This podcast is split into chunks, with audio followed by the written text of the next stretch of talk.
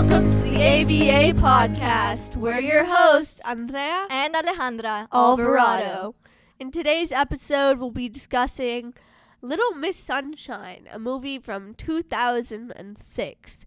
This will be our sixth podcast episode, of which we are very proud of.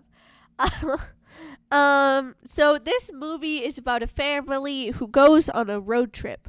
One of the children, their youngest daughter, Olive, wants to win a pageant in Redondo Beach.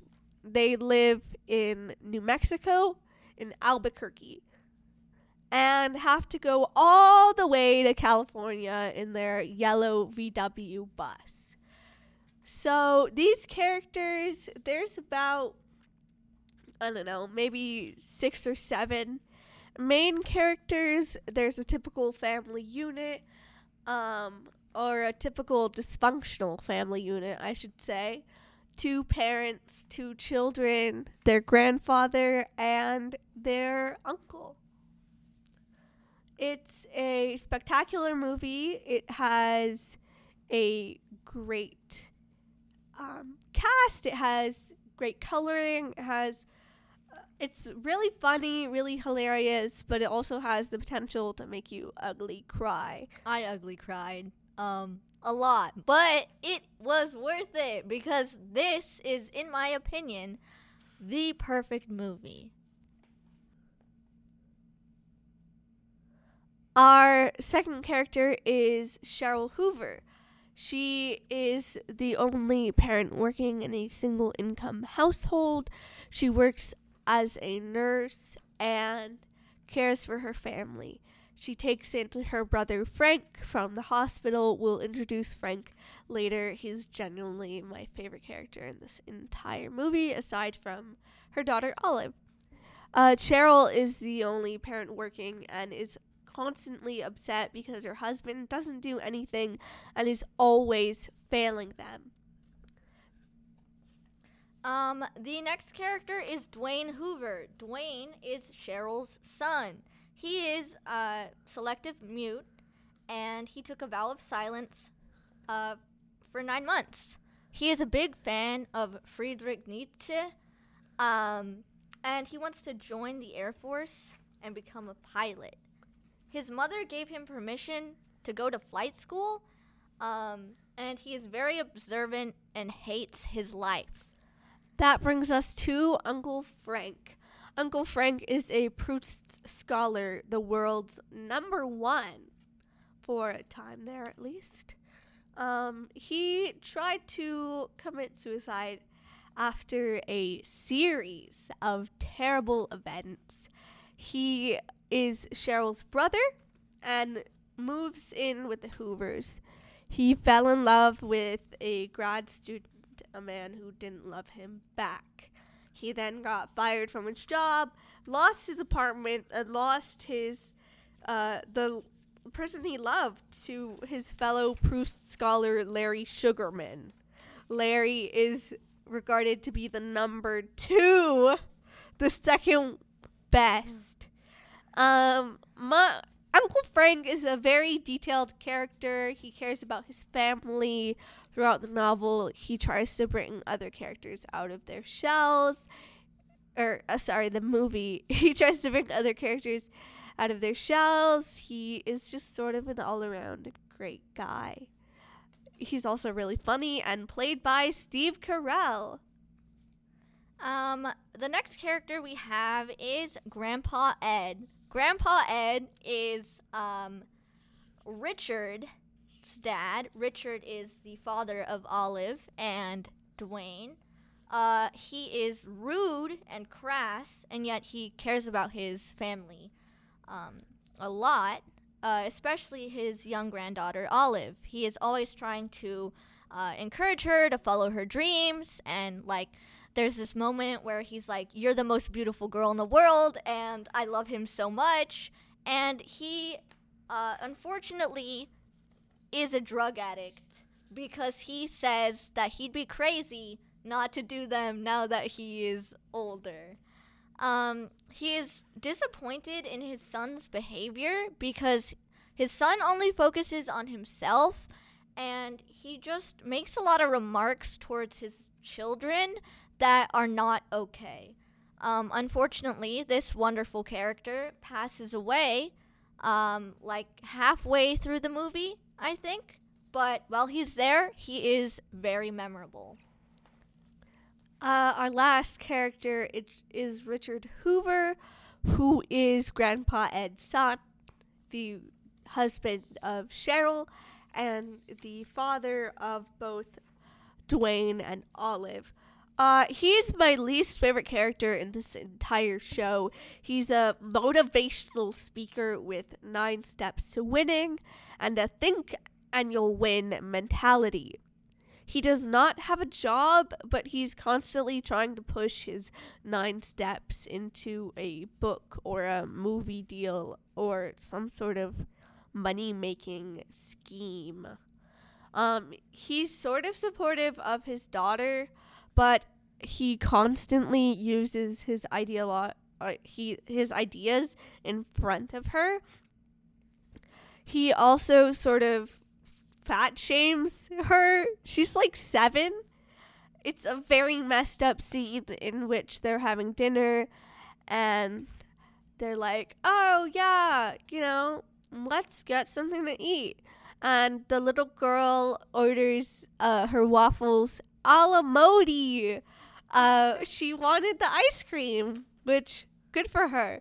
And then the dad's like, "Wait, wait. Do you know what'll happen to you?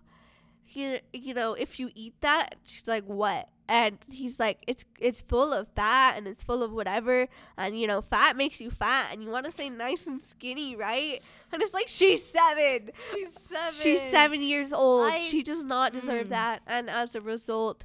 um, Olive becomes very self conscious about herself and her weight, which is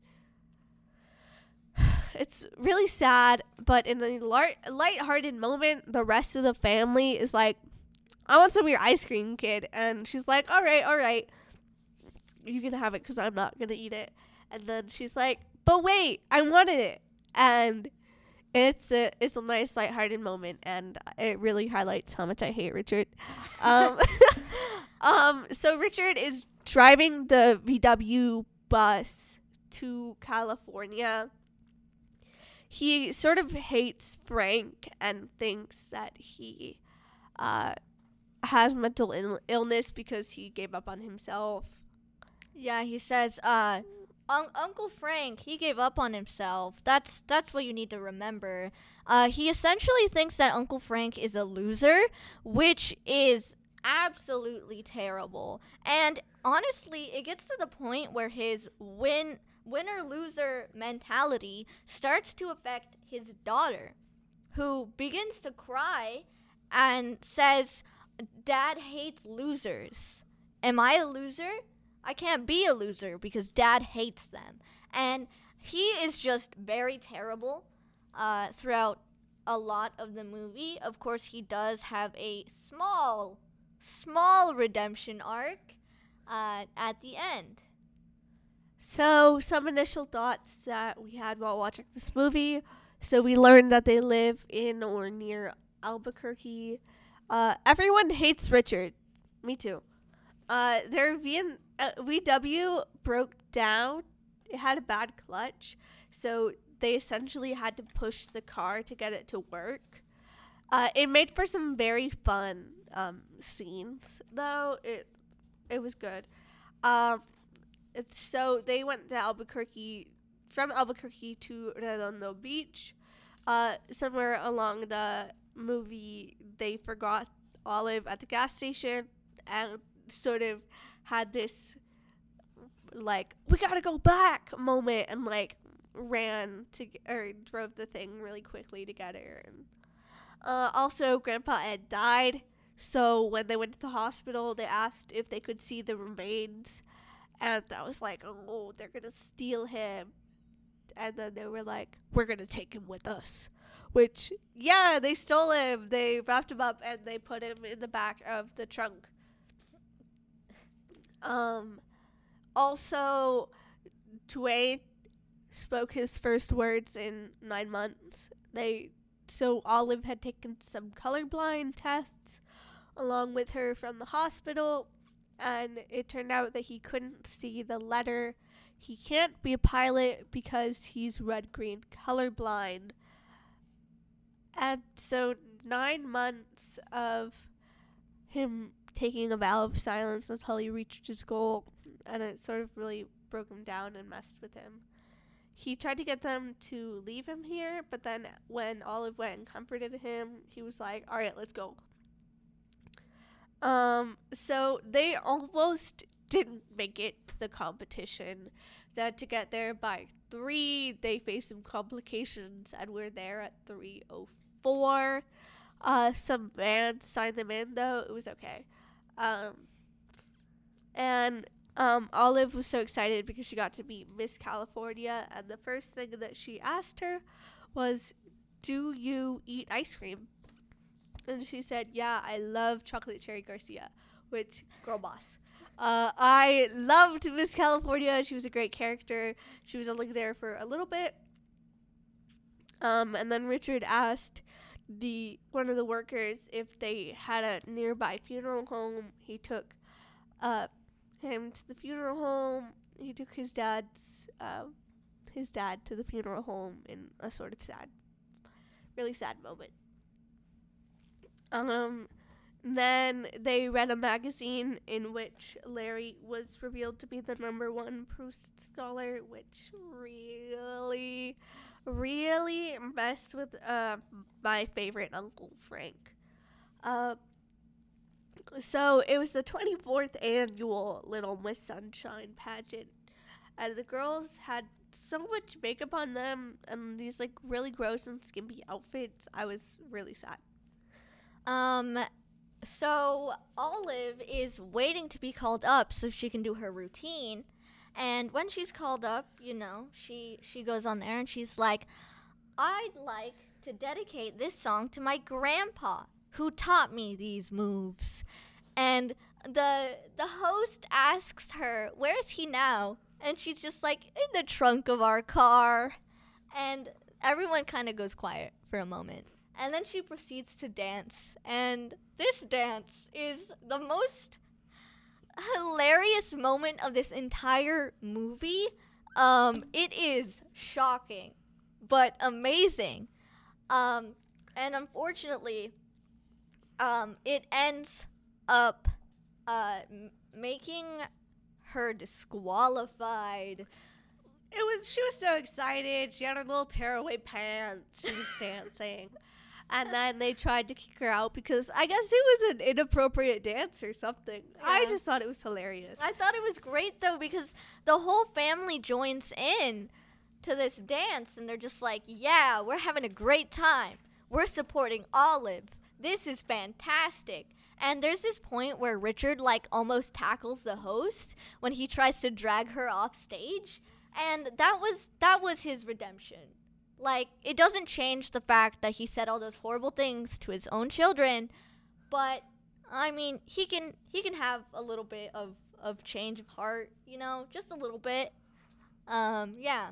So, as a result of the Little Miss Sunshine pageant, Olive is no longer allowed to compete in California pageant circuits. So, no more California pageants for her.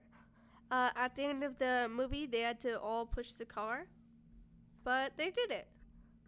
Um, they sort of just drove past that pageant lady that was really mean to them and then honked the horn all the way through and a little you know i hate you move a little redemption a little it was it was a good movie it was a fantastic movie the ending scene was as always hilarious and i can see why it was nominated for sundance i think it won right Uh, I would not be surprised if it did win. Once again, this was a perfect movie. Um, Now it's time for everyone's favorite segment, Twin Talk. In this segment, we'll be talking about winners and losers and how your parents impact your thinking. Okay, so in this movie, um, Dwayne and Olive, they both are influenced by their parents. uh, whether it be you know uh, encouraging words or you know Richard trying to push his mentality on Olive of winners and losers. Um, as I said before, Olive is like, I can't be a loser because dad hates losers and then he'd hate me. And that really messed her up. And then with with Dwayne, you know, he's he's been mute for nine months and his father is like, Oh, you know, I'm supportive. He's he's achieving his dreams. He's achieving a goal, you know, but he always ends up turning it back to his nine step program. And I feel like he contributed to Dwayne's uh, supposed hatred of his family. Because I feel like his dad was the main person that he had problems with. Everyone else, he was just kind of neutral, and he ends up saying that he didn't really hate any of them, but I feel like he might actually hate his dad. Um, I don't know. That's that was just my thoughts. Uh, another thing that was in this movie was the idea of winners and losers. You know, what makes a winner? Are you a winner because you tried your best, or are you a winner because you won? Uh, that's something that Olive struggles to come to terms with throughout the movie. Uh, she's faced with two very opposing views. Her grandfather, Grandpa Ed, was like, oh, you know, you're a winner because you tried. You're a winner because you didn't give up. You're a winner even though you might have lost. And no matter what happens, I'm still going to love you. So it's a very encouraging viewpoint from Grandpa Ed. It's something that she didn't even see from her own father, which I thought was very sad. Her dad was like, You are a loser if, you know, you're a loser if you don't win. You know, you're a loser if you don't do my nine steps. If you don't, you know, you're to win if you want it, which I feel is a very bad thing to teach kids. Like, sure, put in your best effort, do whatever you can, you know, put in 120%, put in 100%. Give it your all and, you know, don't give up. And sure, yeah, it might be tough, but you shouldn't tell a seven year old, hey, you know, you're a loser if you lose. Now, I know we live in an age where there's participation trophies for everything, but some people do have issues with that. They're like, well, don't do that if you di- really didn't win. But I think it's also important to teach young children that it's okay that we're all learning that you might not be the best now, you might not be the best ever, but you should give it your all. You should give it your best shot. Um, I'd like to add that uh, our parents are absolutely amazing with encouraging us to try our best at everything we do. Um, they are always saying, oh, you know, as long as you give it your all, as long as you really tried, you know, we're proud of you. And that is the most important thing I think that they could tell me at least because I'm always, you know, trying to do my best, but you know, some things are hard and I get really overwhelmed with the fact that I I struggle at things, but truth be told, everyone has a hard time doing stuff. And um, it's just really great that I'm told that as long as I try my best, you know, like like I've done something good. Um, yeah. So. Uh, yeah, Yeah, our parents have more of a grandpa Ed mentality. yeah. what at least when it comes to um to sort of the whole winning and losing ideology.